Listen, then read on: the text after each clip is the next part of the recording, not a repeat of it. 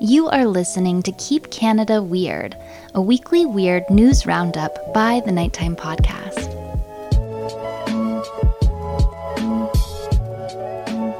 Hello, listeners, and welcome back to my weekly Keep Canada Weird discussion series. If you're new here and Keep Canada Weird, my pal Aaron Airport and I seek out and explore some of the more offbeat Canadian news stories from the past week. In tonight's episode, which we recorded on the foggy night of October 23rd, 2022, Aaron and I continue to gaze into the darkness that is the Halloween celebration. Our discussion will feature a public hanging in Montreal. We'll look at Canada's top 10 haunted locations, and we'll hear the story of a floating coffin. So let's get to it.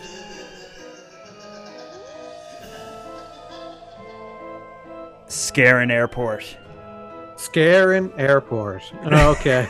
I was waiting for you to yeah, react to well, that. I, it, it took me a millisecond to just kind of dawn on me what the heck you were saying. Scarin Airport. Handsome, evil Scarin Airport. How you doing tonight? So now I'm like stuck for something to call you. Uh, I wasn't pre-prepared like you were for a Halloween-based name to call you. Um, Mm, yeah, I had a moment. Uh, how about Jordan blown apart? no, that's not Halloweeny. That's worse. That's different. I don't like that at all. No, it's graphic. Okay, well, yeah, you're right. And that'll that's actually going to be our segue to what we're going to Mm. talk about shortly. Yeah.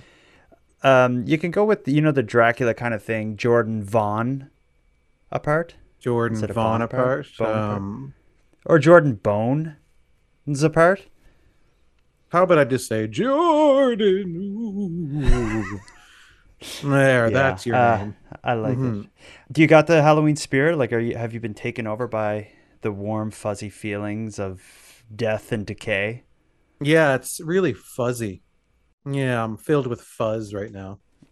Do you have any decorations? Like, is your house looking spooky? Is anything? Um, are you? no, man, I, it's not. And Really? uh, It's a shame. yeah, it is. I'm like, I want to, but I just don't have the energy to do it. I guess. Hmm.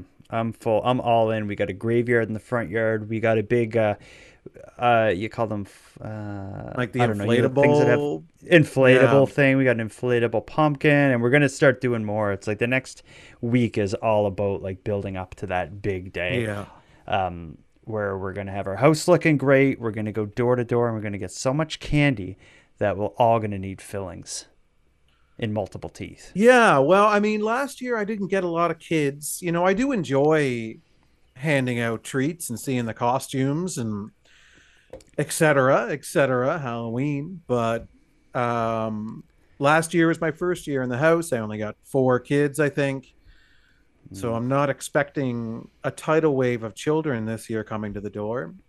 And I don't really see people in the neighborhood decorating as well. So it doesn't really Oh, give me the ambition to do it. it sounds like they're giving up down there. That's not cool. Yeah, well, I don't know. Maybe it's you don't want to draw too much attention in my neighborhood. Maybe.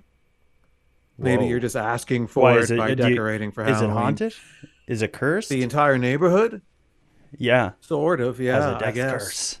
Yeah, in a way. Um, wow. Well, if it is haunted, we probably will be talking about it tonight because I got big plans for us here. yeah, oh, yeah. gonna talk gonna be ab- an exciting episode. We're gonna keep, yeah, we're gonna be keeping Canada weird, but we're also gonna be keeping it pretty darn spooky. But before we get into that, we got one piece of listener feedback, which is more so a question that I think right off the bat we need to address. I and I'm curious how you're gonna respond to this Okay. because it's a very good question, and it's this question comes from a listener.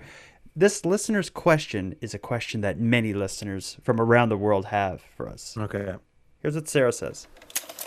Hi there, my name is Sarah. I come to you from south of the border in a wood paneled 1950s basement in Seattle, Washington. And the question that I have for you is how can I, as a Seattleite, help keep Canada weird? Because it's the middle of the night, I'm making art in my basement, and I'm just listening to episode after episode of Keep Canada Weird, and I feel deeply invested in Canada being weird. So let us know how we, south of the border, can help in the efforts. Farewell. Hmm. And not just south of the border, north, south, and east Yeah, and, and west, west of the as border. well. Mm-hmm. Um, my response to that is what I always enjoy hearing from hearing uh, from listeners is their perceptions and thoughts on what Canada is Yeah. based on you know what makes it outside of the country. Mhm. So we had the, um, the young the woman from I think it was from Australia who was went to Tim Hortons on our quote unquote recommendation and sent us that voice memo in about it. But I guess anytime anyone from anyone internationally comes across anything Canadian, let us know and we will audit it if it is accurate and true. Maybe that's a good way we can do it. Yeah, absolutely. What do you think? Um, keeping an eye out for any kind of Canadian weird things that blow across the border. You know, the wind can take some things over there. Um, but the best thing you can do to help, uh, excuse me, help keep Canada weird is to listen to Keep Canada Weird and support the show. So Good that answer. way, the more support that we get internationally, the uh, the more weird stories we're going to seek out in Canada. Yeah. Well, good answer, Aaron.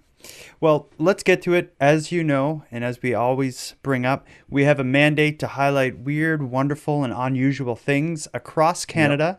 With it being that we're recording this on the 23rd of October, we're fully engulfed in a storm of Halloween frights and chills and thrills. So that's what we're going to be focusing on tonight.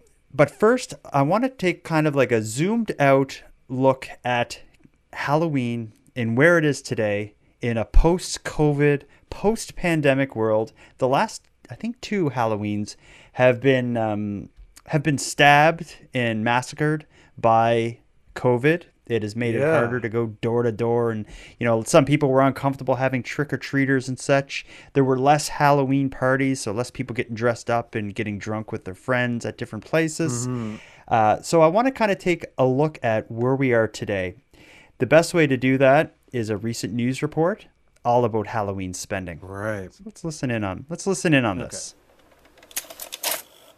For the Richard family, Halloween is having them reach deep into their pockets. Especially this year. Last year we didn't ah. spend as much, but this year we did. The family says everything is more expensive when it comes to bringing their best fright to Halloween night. There's a lot of accessories that go with the costumes too. So uh, all the add-ons you gotta get and And then whatnot. we're gonna take them to Heritage Park for Halloween's. HelloSafe collected data from Statistics Canada and the Retail Council of Canada.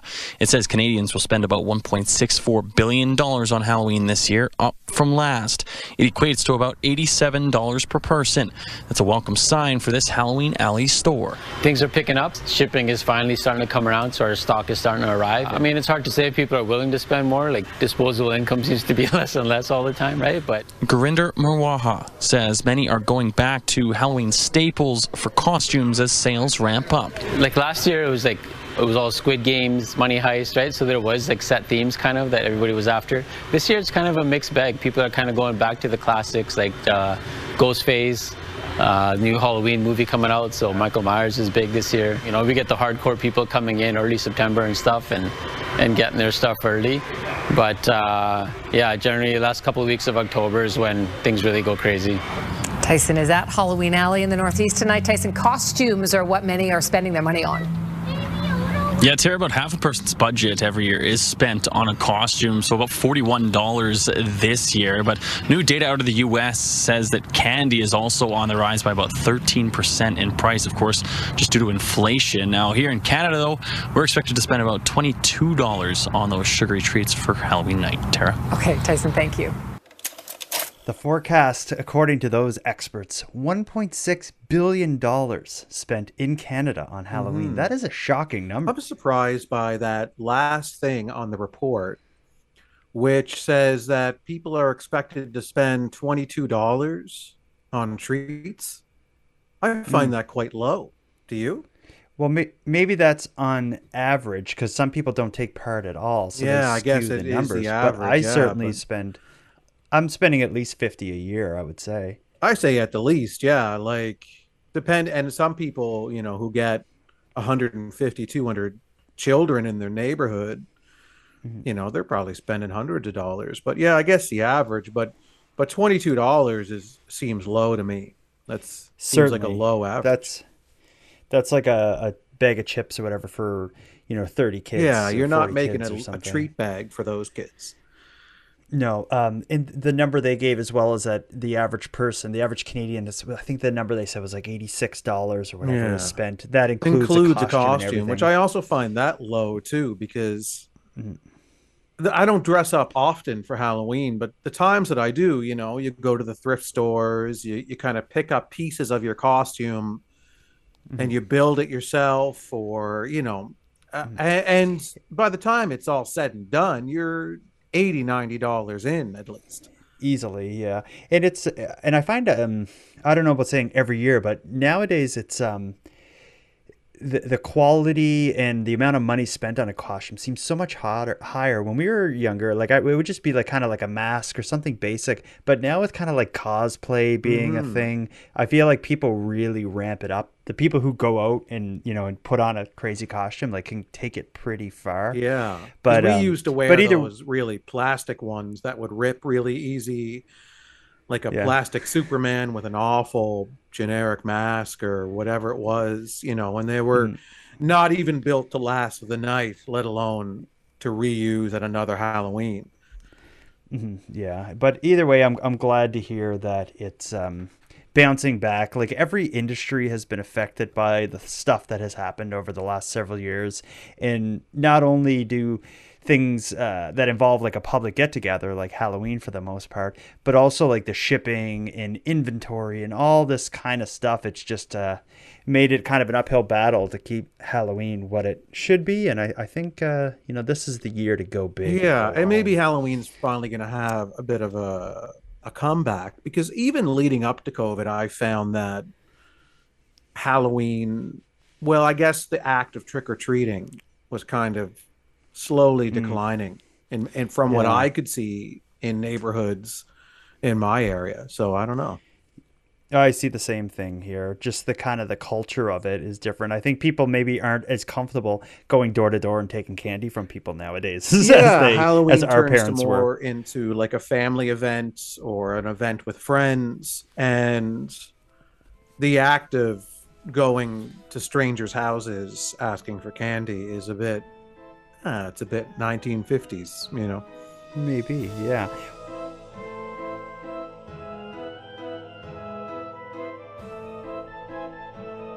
Let this be our segue. Speaking of strangers' houses, speaking of Halloween making a comeback, we talked a little bit about decorations and how much money's being spent.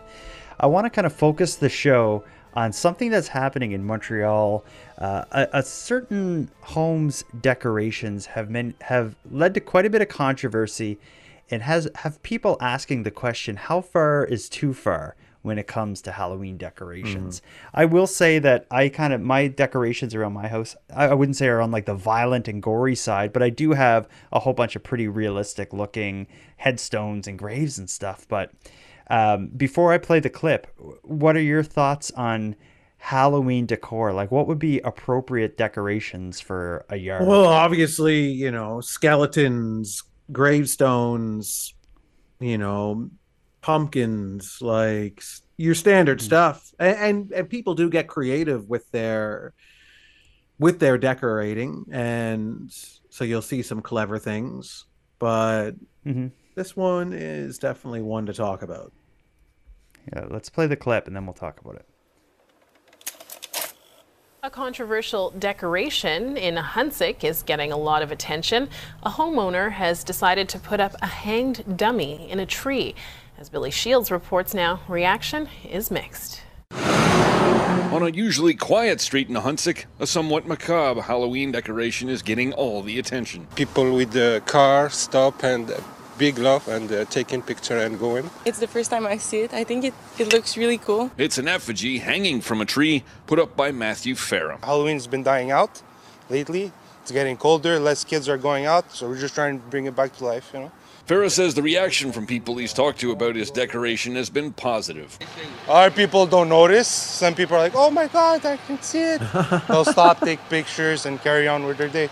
Now, Farah says this installation is being done in the spirit of Halloween, but not everyone who lives in the area thinks the effigy is appropriate. It's it's great that people could do lots of uh, decoration for Halloween, but personally, I think it was really bad taste, in my opinion. I mean, And some look at Farah's front yard with studied concern. This effigy would absolutely be uh, prone to triggering people's memories of lynchings. That there's a horrible history in the world of lynchings, um, of suicide, uh, people hanging themselves to death, uh, and people have had personal experiences or just a historical aspect of either is horribly upsetting for many people. Farah recently added a disclaimer of sorts to the installation, recently putting this sign on the tree after he says police paid him a visit. Not that much. It's fake. It uh, has nothing to do with anything. No suicides. It's just decoration. It's clearly fake. I don't know how you can tell. And while that may be true for the hanging dummy, the debate it's generating is certainly real. Billy Shields, CTV News. Oh, yeah. I, I almost wish I had my son down here. I considered having him in sit in on this to let me know what he thought about that. But Yeah. I almost like I, I had second thoughts being like, I don't really want him seeing that. And then I from there kind of thought about how other people may feel. And yeah, I'm all for Halloween and decorations and keeping it spooky.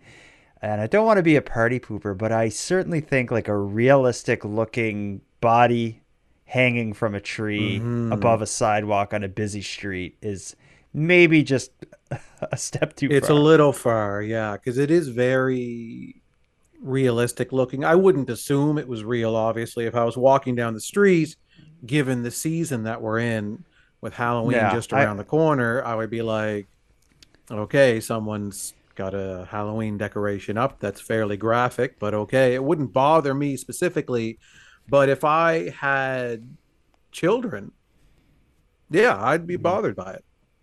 Yeah, and it's people who are listening that haven't seen the photos. Again, it looks like very much looks like a a body, like it, has the right kind of shape and proportions of a body, but it has like kind of a hood over the head mm-hmm. that's covered in blood, so it looks like I don't know. it- What would have happened is someone got their face beat in, and then someone threw a hood over their head and they hung them from a tree outside the yeah, house. the It's like- body in particular looks, you know, at first glance, it looks it looks quite real.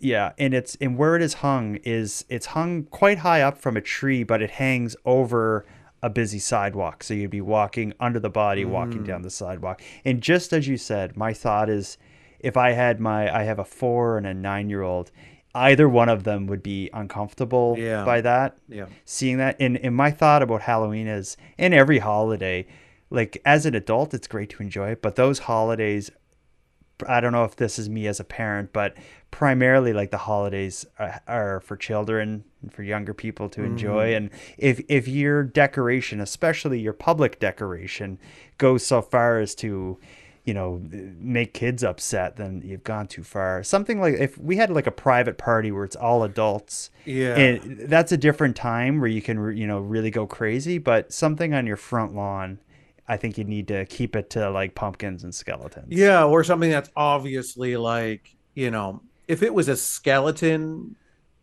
hanging from the tree, that would be a little different. Mhm. But the realism of it, you know, sure, you know, a Hollywood uh, you know, makeup artist didn't put this together, but it's still it's real enough looking that I don't think a, ch- a young child would really understand what they were seeing, and it would be quite a graphic image for them. And in a public street, you have to, you know, as yeah, sure, you know, it's it's your Halloween decoration or whatever, but you have to be cautious of of what you're putting Yeah. out there.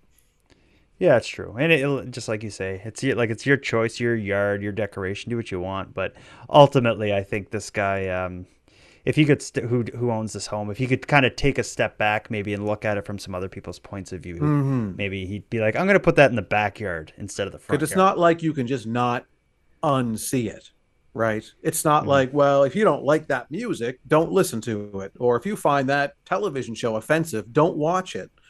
That, you know, you can get behind that argument a little bit. But this is a public street where people are walking with their families and they have no choice but to see it.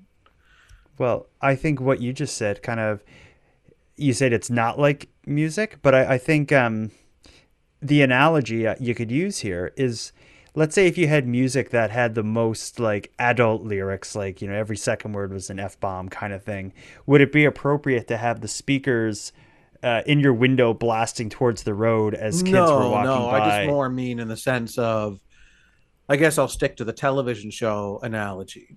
You know, if if Mm-hmm. there's a television show you find very offensive, you just simply do not watch it. Mm-hmm. No, no, you know, nobody is forcing you to watch a television show that's offensive and seeing the what you deem to be offensive imagery on that show. But this is a public street with this hanging there for everyone to have no choice but to see. Yeah. Uh, in the article, they talked about some people being triggered by uh, it's you know the reminder of like lynchings, but they also mentioned suicides. And I do know uh, this is I'm going back years ago in my life. Uh, somebody that I was close with a long time ago had a family member whose sibling ended their life, died by suicide, and it was a hanging that did it. But I remember this time where we're we're a group of us were together. I think we were at a movie. I can't remember what movie it was, but Mhm. there was a scene in the movie where somebody was hung, and the person whose sibling died by suicide with hanging was very like upset by it. And so when I saw this article, I immediately thought like, oh man, like this is something that if that person had a walked under, it would bring back, you know, their- one of their Absolutely, it darkest would. memories. Absolutely, and, Uh, and we have to be Halloween considerate sh- of that. isn't about yeah, that. It's, Halloween is fun. Like there's there's not a lot of fun about extremely graphic imagery that is very violent looking and Mm-hmm. disturbing. Like again, you know, But not to say that there isn't a time and a place for Of it. course, of There's certainly course. a Halloween party um, that is attended by or like in a, yeah, a haunted house nuts. where it's like you're warned beforehand that there's going to be disturbing imagery that you could find offensive on the inside of this haunted mansion or whatever you're going to. Mm-hmm. You know, if it's 18 years or older and there's a warning about the content, then you're kind of going in on your own accord at that point in time that I could see some things that might be disturbing and I should be aware of that before I make the choice to go inside. But there's no choice with this situation. Uh, well, let's move away from this hanging. And instead, I want to talk to you about ghosts, hauntings, um, possessions, things that are um, only suitable to talk about this month, I would say. First, let me tell you if uh, I'm going to ask you your your opinions on ghosts and spirits and all this stuff, but I want to let you know that a recent Ipsos poll conducted between May 18th and 20th of 2021 looked at Canada's thoughts and beliefs on the paranormal. And that survey revealed that nearly half of Canadians, 46% exactly, believe in ghosts or supernatural beings, while a further 2 in 10 or 20% are unsure, leaving just 34% of Canadians skeptical or not believing in ghosts. Mm-hmm. Is does it surprise you that basically half of Canada believes in ghosts, the paranormal, the supernatural? It doesn't surprise me, to be honest. And especially when the article breaks it down by the age categories, like the generations. Yeah. You know, Gen X, millennials, uh, whatever else you want to call it. Um, it makes sense to me that the younger a generation gets, especially like Gen X to millennials to, you know, the whatever whatever the other generations are called. I can't The shitty the ones, stupid yeah. ones, yeah, the young dumb ones. Yeah. Um, it makes sense that like Gen X grew up on movies and television shows that were kind of horror genres and and scary stories like in movies and TV shows more than Mhm. than the previous generation. Like if you look at the baby boomers they didn't have access to as much kind of uh, more gothic content I guess than than Gen X or or millennials did. And I think it's very romanticized in the culture of those generations. And like look at you know films like Ghostbusters, like what those generations grew up on Mm. is is very much ingrained like you know ghosts and spirits and the supernatural. And um it's very much ingrained in us even when you don't even realize it. And for me yeah like i'm open-minded to the idea of ghosts or whatever you want to call what ghosts are you know leftover energy is kind of just how i think about it That's all. That's what I. I have a, a bit of a theory. I believe hundred percent, and my thoughts, like to call it leftover energy. That's my thoughts. I feel like the difference between a living body of a human, let's say, or animal, or probably plant as well. The difference between a living person and a dead person seems to be like this tiny little zap of electricity that's enough to pump your heart, get your system started, make your brain operate. Like there, there's just like there must be some little dab of electricity that makes all that happen. But the way electricity works is it doesn't just like disappear. You know, so when you die, the electricity is not in your body making things pump around or whatever, making things work. That dis- that electricity leaves your body and goes somewhere else. And maybe it just becomes static in the air that someone else makes someone else's hair stand up, you know, or you get stuck to a balloon and someone rubs a balloon on their hair and then you're haunting their hair, that sort of thing. But I think there's there's something to do with like what electricity what happens to the electricity that's in your body when you're when you die. Uh, Yeah. and, and I think if there if there's ghosts like which I think there is, I think it has something to do with that. Right. It's uh, energy is just redispersed, you know, from one vessel to somewhere else, and then makes its way to wherever it lands. And I think you have this residual energy that can create what we see as ghost sightings.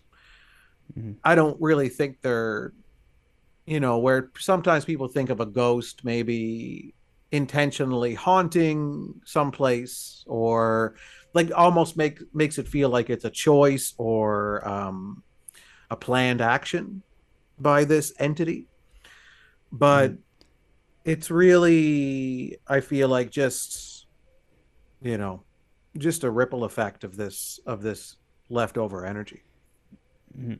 Uh, talking about that survey again, it, it's interesting. You say they they broke down their stats and their results per age group. They also break it down per region. Oddly enough, fifty-seven percent of Albertans, people from Alberta, believe in the paranormal. That's the highest of any region. And one other thing that I think the biggest kind of difference in all the numbers when you break it down is looking at the composition of a household. If you have kids in your home 58% believe in ghosts. If you don't have ghosts, or sorry, if you don't have kids, only 43%. So that's like, you know, 15% more likely to believe in ghosts and the supernatural if you have kids. And I thought about that a bit again as someone with kids. And I think the idea that life continues after your death, I wonder if that hits different for someone who has kids that maybe has a bit more of a stake in longevity. Mm.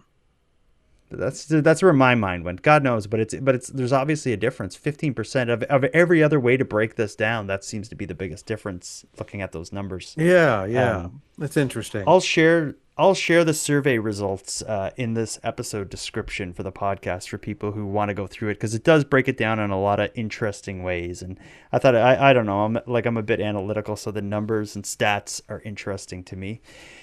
But let's get over to the end result of a belief in the paranormal, in the supernatural. If you do believe, then you certainly believe there are some damn haunted places in Canada.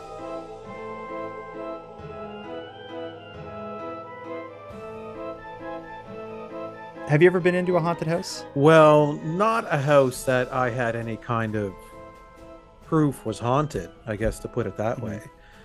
Um you know, I've been in staged haunted houses, Okay, like a theme, like a park. but I was never in a house where I felt something is off about this house. It feels like there are spirits here or whatever you want to call them.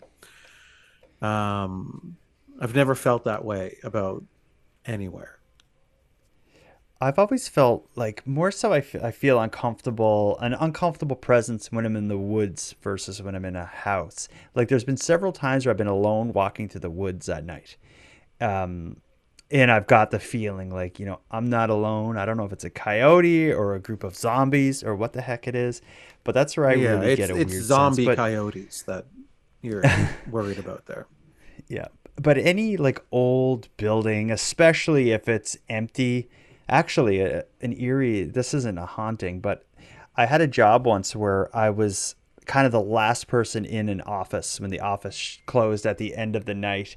And um, I had a job where I was like one of the last, or was the last person who was in the office at the end of the night. And when all of the office, when everybody was out of the office, it was just this big empty space of a bunch of humming computers. And it was the eeriest thing because I could hear voices. And I, every night when I'd shut down the office, I was thinking, like, there has to be someone in here. Is it cleaners? Because I'm hearing people talking. But it was just kind of like within the white noise of the ventilation and the computers whirring and buzzing, I could just hear like human voices. And I've often thought, like, you know, what the heck is up with that? Right. But I don't think the place is haunted. I think it was just awful. Yeah, you just hated working there. Um, well, let's get into it. Uh, what I have here is a list of the top 10 most haunted places in Canada. And this list comes to us from Reader's Digest, uh, the preeminent experts on haunted things. Yeah, yeah. Whenever I'm looking for a scare, I pick up the Reader's Digest. I read a recipe that's just too complicated and I don't have the ingredients for, and I. Ah. Uh, they do the order. They they start with number one. You should never have a list that starts with number yeah, one. it's very I- I anticlimactic. It starts at the top and goes. Keep reading. It's going to get, you know, more boring. So for number 10, we're talking about the Maritime Museum of British Columbia. It's in Victoria. Here's what it says The dearly departed seem to have a fondness for the cities cheekily known as the place. What? The dearly departed seem to have a fondness for the city cheekily known as the place for the newlywed and the nearly dead. Located in Victoria's well known Bastion Square is the Maritime Museum of British Columbia, which was once the site of the city's jail and gallows. Some say that if you look through the windows at the museum's entrance, a shadowy, slender Van Dyke bearded figure can be seen gliding down the main staircase. The mysterious apparition is thought to be the ghost of Sir Matthew Baillie Begbie, Victoria's infamous hanging judge. Hmm. Doesn't do it for me. I think no. it, it seems to me that every museum has like an invested interest, a vested interest in being haunted. so they Yeah, can show up on these It's- lists. It It's like reminds easy- me very much of the Savoy Theater in Glace Bay. You know, I've worked there for years, and it's like that was always said to be haunted. You know, this old, you know, Victorian theater or whatever. like, said by the theater's PR yeah, department. yeah. Well, there was a photo one time of the empty theater, you know, and all the empty seats in the stage, and there was this kind of shadowy figure that appeared midway in the in the in the seats, and it had a very slight resemblance to like a person standing there, right? But Mm. it's just you know. eh, I'm sure any photographer will tell you how that can happen in a photo, you know, a number of different ways. But Mhm. people ran with that and always said that the theater was haunted. And, you know, I've been there alone at times, late at night, many, many times. And it's, it's, it's not haunted, you know. Yeah, I I think like the- the photo alone wouldn't do it for me. I there needs to be kind of like a justification and a backstory. Like maybe the the if the theater had have uh, originally been designed and used for like a funeral home with a crematorium or there's a graveyard. Like I'd like to hear kind of that. Yeah. If it's just we have this photo. Yeah, we got this photo, and people have stories where they've heard things or whatever. It's a very old building. You're going to hear lots of different things. So, Well, let me move on to number nine of Canada's most haunted places. This one is on the East Coast. We're talking about the West Point Lighthouse in O'Leary, PEI. The sight of a lighthouse, bathed in pitch darkness, conjures up all sorts of frightful possibilities. But rumors have long swirled that the first keeper of the lighthouse Willie, haunts the West Point Lighthouse Inn, one of Canada's quirkiest hotels located next door. Talk about a turn down service you never want to get. Hmm. I think uh, any lighthouse being on the water, they're re- generally they're really old, isolated. The fog rolls in. If there's you know thunder, it just I I just picture them being kind of like facing nature. So I could see a lighthouse as being a place that would be evocative of the beyond, of the beyond. But again, this seems to be a story where the hotel next door is like, yeah, and that ghost comes over here. Yeah, and he gets the you know the the happy hour special that we're offering tonight. Let's go to number eight. We're going to Quebec City for a place called the Plains of Abraham. In 1759, British forces under Major General James Wolfe staged a three month siege of Quebec City, culminating in the Battle of the Plains of Abraham. Being the location of one of the most famous battles in Canadian history, it's no wonder um, that it's one of the most haunted places in Canada. With numerous sightings of ghostly soldiers appearing throughout the fields and tunnels, both Wolfe and French Major General Louis Joseph de Montcalm died in the battle, and we can't help but wonder whether their spirits are still battling it out to this day. Now that's That got one- a bit of a that does it. That that that kind of checks your boxes. Yeah, because it's it. There's a Yeah, reason. the Like, think- battlefield type, you know, dead fallen soldiers and yeah, an untimely death of tons of people Mm-hmm. in a dramatic, traumatic way. So, you know, going back to what I said about like the difference between life and death, there's just like, you know, one volt of electricity or whatever. The people who died in this kind of battle, unmass, untimely, like, I just feel like their energy or their electricity that's keeping them alive, it's like at its peak, it's going wild, they're fighting for their lives, and then boom, it dissipates into the sky or Mhm. whatever. This would be a situation for me that it would stick around. Yeah, yeah. Or If that the it could recipe stick is there for what you're looking for for a haunted area. Um, Also, the site is it's still now just fields where these battles were, so it's relatively unchanged. So if, if as you walk through those fields, if you know about this battle and what happened, I think it would also be easy for you know theater the imagination to bring you into it as well and allow those spirits to communicate with you. yeah, and I think if you're you can convince yourself that a place is haunted. You know, I'm I'm sure your mind can can always bring you there if you want to go there. Oh, certainly, and I think that's why the history is so important. Yeah, it, it, it, it it's easily gives you the context. You, can easily convince yourself that an area is haunted if you know historically a lot of people died there. hmm And you're walking right where they laid. Yeah, yeah, and you're yeah, yes. So the next one is the first on the list that I've actually been to. Oh. Number seven is the Hockey Hall of oh. Fame in downtown Toronto, Ontario. Prior to serving as Canada's hockey shrine, this building was once a branch of the Bank of Montreal. Legend has it that a lonely bank teller named Dorothy took her own life after her romantic advances were rejected by the by the bank's manager. Dorothy's ghost is now believed to occupy the Hall of Fame, with some visitors reporting they heard inexplicable sounds of a woman crying throughout the building. Ugh. That um so let's see. I'm sure that's the current bank manager crying that they're hearing with the way the economy is going. Yeah, that could be. Uh, as well as like when you go back in the day, we generally it's the bank is wouldn't it be like the bank manager that's making like inappropriate advances to like the underlings to the lower Are you saying every staff? bank manager does this? No, but I'm saying if you go if you take a hundred relationships that happened in banks a hundred years ago or eighty years ago, whenever the Hockey Hall of Fame was at Bank of Montreal, I would I would guarantee you that a significant percentage of that is someone higher on the ladder making advances to someone on the Mm. lo- lower on the ladder, especially if you're talking about a female receptionist. Like I feel like Yeah, know, absolutely. I feel that would be probably quite commonplace. yeah, so I do not believe that story. I would before I believe that Dorothy, the teller who took her own life because the bank manager turned her down, I would I'd like to see, you know, an obituary, some information on who she is, uh, maybe some contemporary reports of what was happening. but I think that may be hard. But uh, I don't believe that story. I I connect this back to what we've been talking about. Like everything wants to be haunted. Everything does. Even the yeah. Hall of Fame. And the, The Hall, Hall of Fame, Hall every- of Fame has no need to make up a haunting story, though, because they're the Well, Hockey maybe Hall of numbers Fame. are- That's everybody goes there for that reason. Nobody's gonna be like, I want to go see the Hockey Hall of Fame, but is it haunted? Because if it's not, I'm Uh, not gonna bother.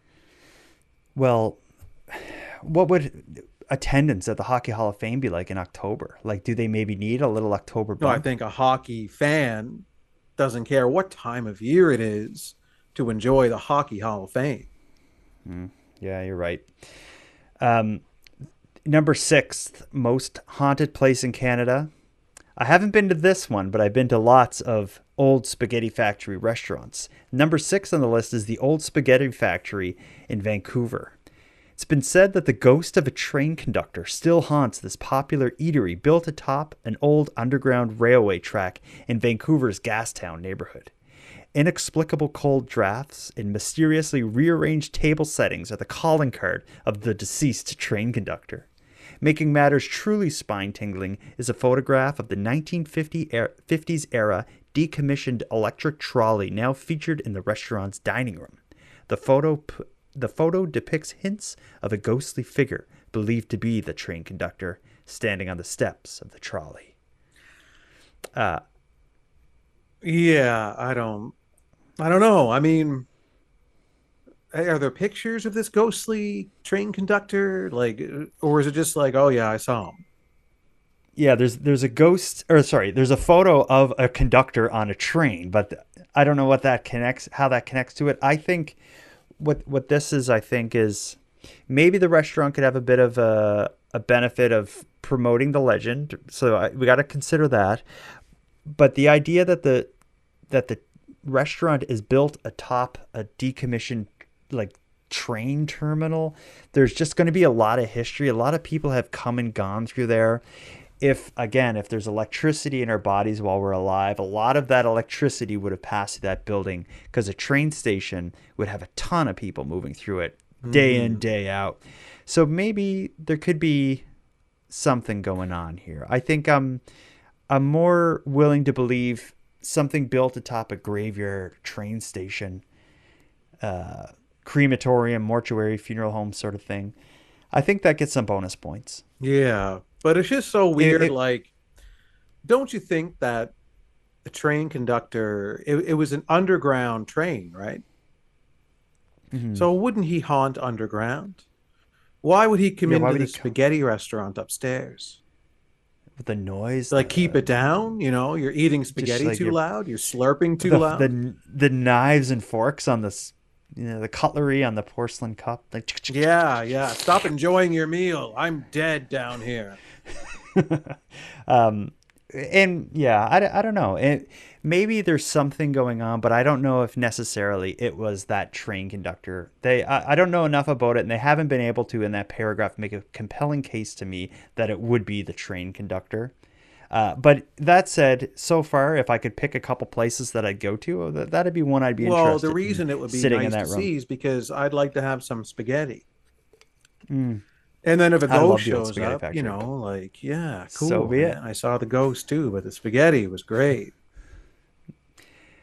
Let's go to Ottawa. Number five on our list is the Fairmont Chateau Laurier in Ottawa.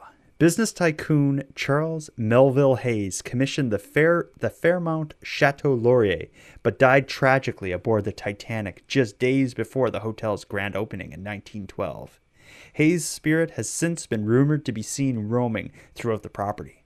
Had we invested our time and money into crafting the lavish chateau only only to die mere days before its completion, we'd likely be inclined to return as well. I disagree. No, you would you would be. It wasn't like he ocean? was haunting a hotel that has been in his family for generations or that he built when he was 20 and has run the place into his 60s or 70s or something.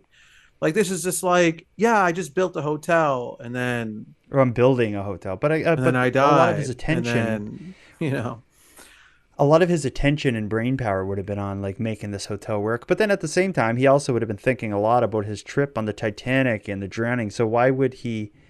He maybe would be busy haunting, you know, the bottom of the ocean where the Titanic. Yeah, well, maybe sits. the bottom of the ocean, especially where the Titanic is, is a very busy spot for ghosts. You know, water Yeah, like, ghosts, away. water-based ghosts. But like, Hmm. yeah, so like, are fishes ghosts too? And like, is that uh, you know, like, are there ghost turtles or Ghost kelp, ghost seaweed? Uh, you don't um, often hear of uh, plant-based ghosts, do you? No, you don't. That's like an untapped resource uh, for the supernatural investigators. I would there. believe it, you know, after Hurricane Fiona just ran through the Maritimes, I would believe that there would be ghost trees all over these parts now. Let's go. Let's go to number four of ten, the second on the list that I've been to. We're talking about the Keg Mansion in Toronto. You know the Keg I've restaurant. eaten at the keg. Yeah, I've had some tasty Okay. steaks there. The Keg is great, but in Toronto, there's one they call the Keg Mansion, and it's. I'm going to read you the article. Today, it's one of many locations of the Keg Steakhouse franchise, but the legendary Keg Mansion on Jarvis Street in Toronto was once the private residence of industrialist Hart Massey and his family. As legend has it, 1915, after the after the death of of Massey's beloved only daughter Lillian, one of the maids was so stricken by grief that she hung herself. Another version of the story involves the maid killing herself for fears her rumored affair with a Massey man would be revealed. Either way, the ghost image of a maid hanging by her neck has been seen by more than one keg visitor over the years. Yeah. Uh, I, when you go to that building, like to go in at the keg mansion to like get a meal, it's very creepy. It's a super old house, like all wood paneling and stuff inside. It looks like an old castle. It's a very e- eerie place. If you go in there and someone said, "Someone died here 80 years ago," you'd immediately be like, "I got the heebie-jeebies." Yeah. because it just got that vibe. I'm not surprised at all. It's haunted. I didn't know there was rumors it was haunted when I went there and I remember I was there 10 15 years ago and I remember feeling ear like feeling kind of weirded out in there. But if this place is truly haunted and it's a restaurant, like people would eventually stop going there. Like if they were legit seeing, you know, what they describe in the article, as a hanged woman. yeah, you wouldn't. Yeah, that's a- the place wouldn't survive reviews. as a functioning restaurant because nobody's going to want to eat there if they see a, a a ghost hanging in the corner like a real ghost. Like it's not, Hmm. you know. It is pretty freaky. Well, we have a haunted restaurant in Halifax that should be on this list. The Five Fishermen is a popular restaurant, seafood restaurant downtown Halifax, uh, long said to be haunted. Uh, there's a, I've heard a thousand stories of things that happen in there from staff and guests and everything else, but the re- but it has a great reason to be haunted. Is before it was the Five Fishermen restaurant, it was a funeral home that would that would have served the dead from the Halifax explosion as well as from the sinking of the Titanic. So a hell of a lot of dead bodies went through. But the there. thing is, is the Um, bodies are already dead when they're going to the funeral home. So maybe don't you the think the energy, I, I th- w- depending on how fast they got the bodies to the funeral home, but don't you think Mhm. the energy would lay where the body died or was killed? maybe, or maybe it's just slowly kind of like almost like out? static. Like well, it's just almost like static that's like Yeah. kind of clinging to the body and it's slowly dissipating into the air or whatever. But I don't know. I think. I I think the Five Fishermen in Halifax is haunted, regardless. The Keg Mansion, maybe. Right. Let's go. To, let's go to number three. The photo of this one very much is the typical haunted house. We're talking about the Fairmont Bount, uh, the Fairmont Banff Springs Hotel in Banff, Alberta. Though the Bates Motel in Alfred Hitchcock's Psycho or the Overlook Hotel in Stanley Kubrick's The Shining were, oh sorry, thought that the Bates Motel in Alfred Hitchcock's Psycho or the Overlook Hotel in Stanley Kubrick's The Shining were scary. Well, Fairmont Banff Springs Hotel is easily one of Canada's greatest hotels, but it's also rumored to be one of the most haunted places in our entire country. Built in 1888 by the Canadian Pacific Railway, this hotel is the site of numerous terrifying ghost sightings, including a bride who allegedly died falling down the hotel's marble staircase, and a retired head bellman named Sam McAuley who continues to haunt the hotel dressed in full uniform. Uh, this is a hotel that it looks like it's at the bottom of a mountain in the middle of the woods. It's giant and creepy. I'd say without even knowing backstories, I'd look at it and be like, you know, that building has a story. Uh, if the if that's true about the woman falling down the stairs mm-hmm. uh, while putting on a wedding there, yeah, I don't know. Yeah, that's I don't. A, that's I don't know either. You know, that's a gruesome way to go too. To for anybody that has watched the Netflix documentary, The Staircase, mm. we all know that mm-hmm. that's a brutal way to go. But Maybe this and woman who like fell down the stairs was actually attacked by an owl. That's a deep cut for the stairway the watcher. staircase people out there, yeah, or staircase. Yeah, watcher. yeah. Let's go to number ten. We're this is I think the second in Victoria. This is Craigdarroch Castle in Victoria, built in 1890s for coal miner Robert Dunsmuir and his family, this Victorian era mansion has since become one of the most haunted places in Canada. Rumors of a piano that plays by itself and sightings of a ghostly woman in white have frequently been reported.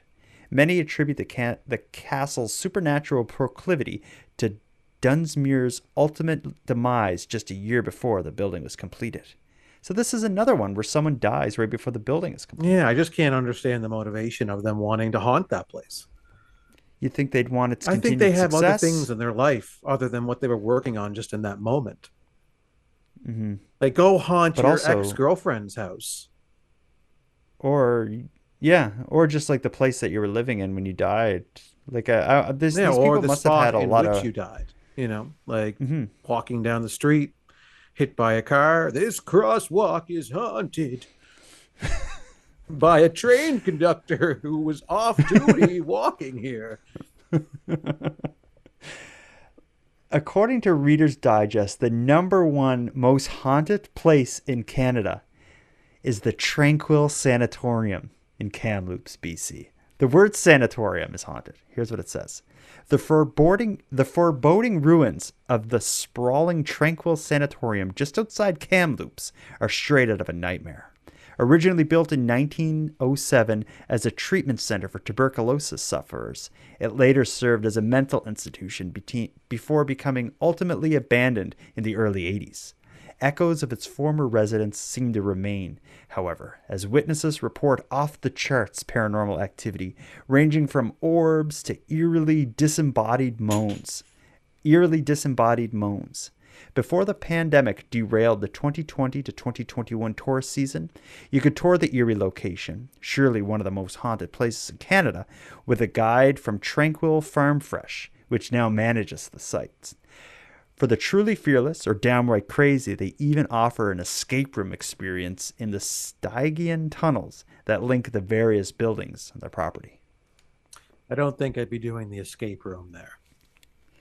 No, uh, any uh, this is another one that I think of any kind of former mental institution yeah. that was used at the time before we cared for like we don't care for our mentally well or mentally ill now in 2020 the treatment they would have gotten in the 1920s 30s 40s 50s i'm sure if we could see what happened in those places asylums or whatever you know the the sight of what those people went through would probably haunt us for the rest of our lives, let alone the spot where it happened and they were and they died. And to have an escape room there that you go into and have to I don't want to rely on my own wits to have to escape from a haunted mental institution.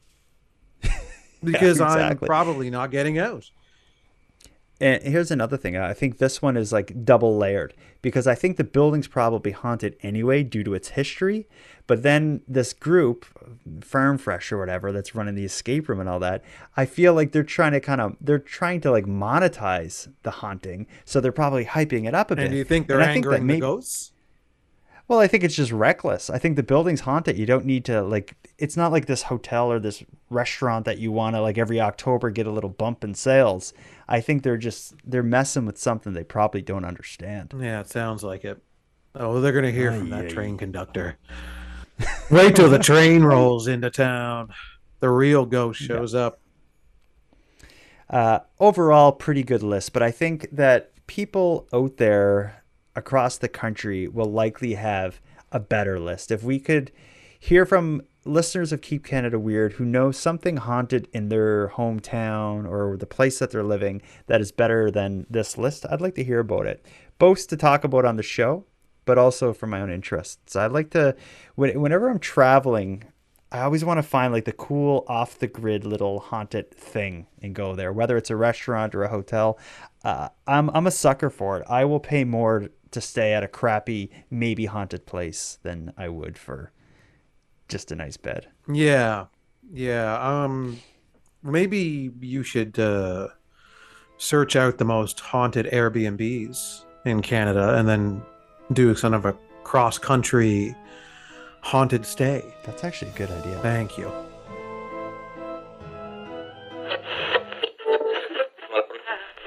Hello, listeners. Sorry to pull you to the episode like this, but I want to tell you about something coming to the premium feed. As you probably can imagine, I get many more emails, voicemails, and messages than I have the time to respond to. The best way I can come up with to handle them is via a monthly episode where I catch up on my messages. On the evening of October 24th, I'll be recording the latest episode of Letters to the Night, in which I respond to September and October's mail. This month's mail primarily features comments on my coverage of Emma Fillipoff's case, the story of Lindsay Suvanarath, and a listener recounts yet another disturbing encounter with the Halifax glove guy. So if you want to hear this discussion and gain access to the full show archive, go premium at patreon.com slash nighttime podcast. And not only does the premium feed give you more of the show, it funds its creation. Now let's get back to the episode.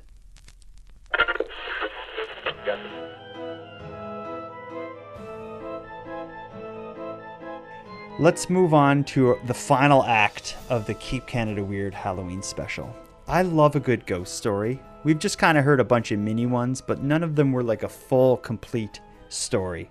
Um, often on the show, I've called upon Steve Vernon, who's like a local writer, to um, tell me some ghost stories because he does he does an amazing job. And my prior uh, Halloween specials will showcase some of his amazing work.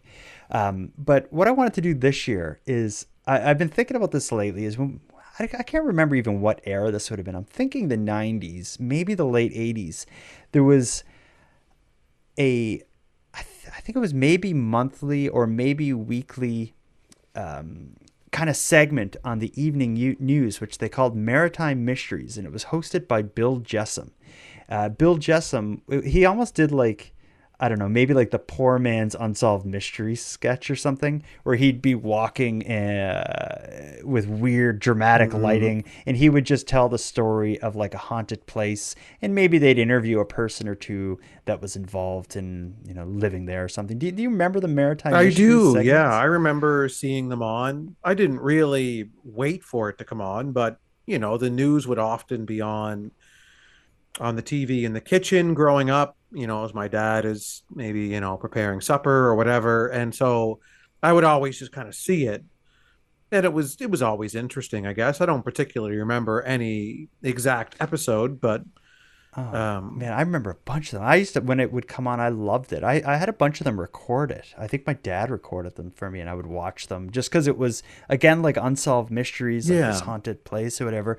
But it was local. It was often Nova Scotia, PEI, Newfoundland. Um, but I wanted to listen to one. Uh, I picked one, and I remember this one from back in the day. Uh, and it's the story that I know it as the floating coffin is is the story. This is a, a haunting or like a ghost story from Prince Edward Island. Mhm. So let's let's listen in on Bill Jessome's telling. And he man, this guy's a great story. He is. Rest in peace, Bill Jessum. He's passed. Is he going to haunt us?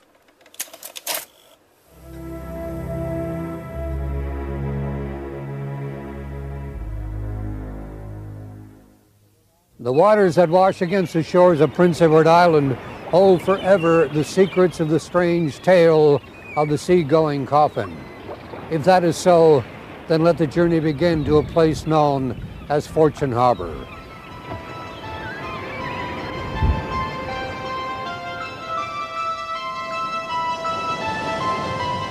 The story of the seagoing coffin that began its odyssey in the Gulf of Mexico and ended up on the Prince Edward Island shore was reported in international newspapers and magazines, including Ripley's Believe It or Not.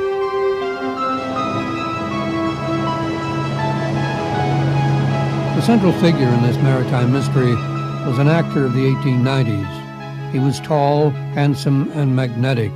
Charles Coghlan was the John Barrymore of his day. One report says he was born in England in 1841, while others claim Prince Edward Island as his place of birth. While doing research for an article on Fortune Harbor and Abel's Cape and its people, Adele Townsend discovered there was another group living in the area, actors and writers from New York City, and the main character was one, Charles Coghlan. Yes, Coghlan was one of them. And uh, he is the only one that has uh, any marker today to mark th that era, but there is a stone to, to him in Fortune Cemetery. Charles Coghlan was the center of that famous colony. He was a darling of the female population, a rapscallion of the first order. While in Paris and under the influence, he married a young actress. He had a wife at the time back in New York. While appearing on stage in Galveston, Texas in 1899, Charles Coghlan collapsed and died before reaching hospital. Against his wishes, he was buried in a Galveston graveyard and not Fortune Harbor.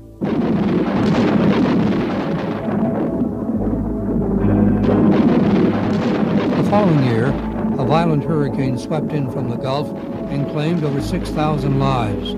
The flood that followed washed most of the graves into the Gulf Stream, including Coghlan's coffin. For the next eight years, night and day, and in every kind of weather, Charles Coghlan's coffin simply disappeared somewhere in the Gulf of Mexico, or so it was thought.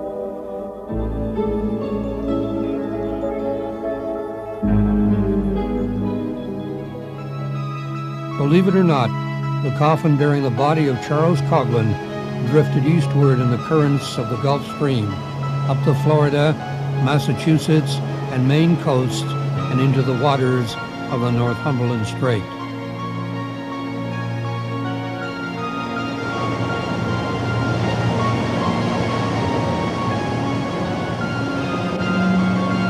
The coffin then drifted in the waters of Abel's Cape to the beach of Fortune Harbor.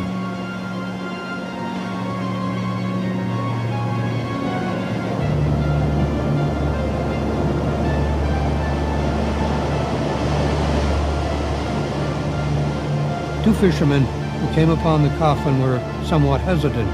Should they or should they not open it? Curiosity got the better of them. Charles Coghlan's wish was finally granted. His coffin carried him home to the island he loved, 3,000 miles from where he had been buried eight years earlier. That is folklore, yes. And uh, Harry Burke was an, an, older man, quite an older man, uh, when I moved to Fortune here. And uh, uh he had stories about about that coffin coming into Fortune, Fortune Bay, Fortune River. It seems a bit um, hard to believe, but uh, there were lots of stories of that type at that, at that time. And there are other people who live along the shores of Abel's Cape who swear the story is true. Adele's husband, Cliff, who grew up on the Coghlan tale, says it's an attraction and one of the best maritime mysteries. Oh, it is. It's a intriguing story, yes. That's why you're here, I guess.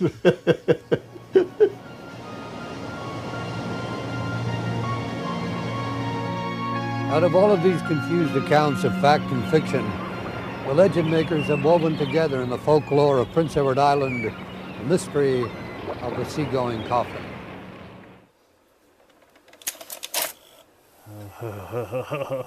That give you chills. Uh, chills? Honestly, no, not really. I don't really get chills from stuff like that. I guess. I I get, I don't know, I get swept up in those stories, and Mhm. just the idea of th- this one seems believable to me. There, there's the the love story of Coghlan and this woman. He's living in PEI. He dies somewhere else. He's buried somewhere. I'm guessing like near a shoreline. A hurricane sweeps through. Some bu- some of the graves are kind of dumped into the water, which is Mhm. something that happens a lot. His coffin somehow manages to float all the way from the New York area right up the coastline to PEI, where he turns up. it's a shore. super cool story. I really like the, you know, the way it plays out, and, Mhm. um, I would like maybe who would be an expert on this to maybe get into the science behind it, like maybe the, you know, the possibilities of the journey of the coffin, like how likely mm-hmm. it would be to end up, you know, back in PEI like you know what i mean? Like how who Yeah. would what would what, what expert would that be? Would like I don't know, someone there's- who would study streams and and Yeah, and like currents, and currents and- flows and all this stuff. Yeah. But then it would also have to be someone who can then scale back to like, you know, we're talking about the 18 whatevers. Yeah. Um, so that may may make a challenge, but you hear of like bo- both sides of this. You hear of graves being dumped into the water due to Mhm. erosion and all this stuff. That's something that happens a lot. In bodies washing up on shores is something that happens For a lot sure. here on the east coast of Canada. It's like um, you know, the, we're famous for Oak Island, and a lot of the rumors about Oak Island is simply just a collection of things that just washed up there over the years, are being dug up and you know and looked at in interesting and unusual Mhm. ways. I think that you know uh, whether or not that is what happened. I think it is possible. Like I, I we could get someone to look into it and. I, I don't know if anyone definitively could say 100% possible, 100% impossible. I think it's always going to be a little bit left to the listener to tell. But ultimately, as far as a ghost story goes, I think this has all of the kind of trappings. It has the love story. It has a reason for him to hmm. want to get back to where his coffin gets. The uh, the imagery of the coffin floating across the ocean for days on end, weeks on end, to ultimately land near where his lover was, to be and only to be reburied there. I don't know. I like oh, it. it, is a great story. It's great, and it's it's you have to kind of wonder: is it a little too good to be true? Mm-hmm. Right? Uh, it's definitely got the air of folklore.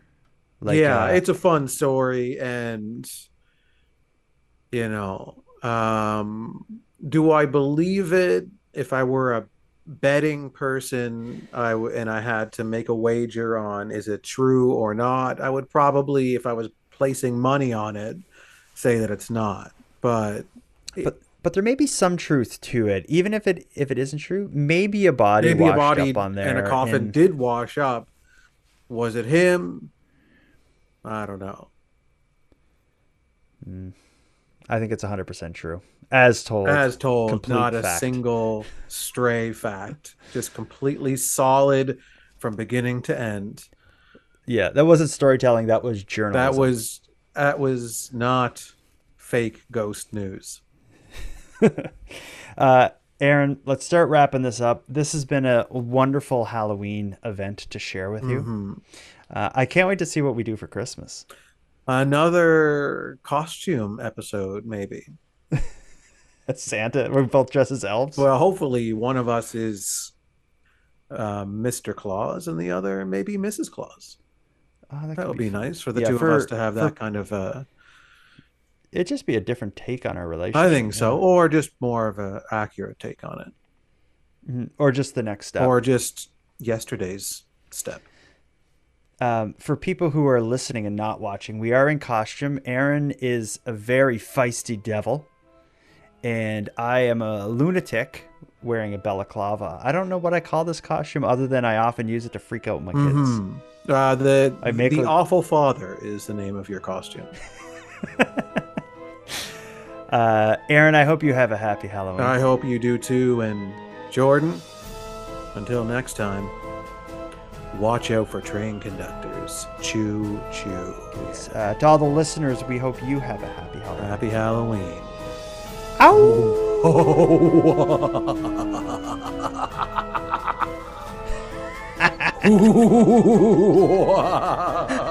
Scary laugh. Ooh. Hey.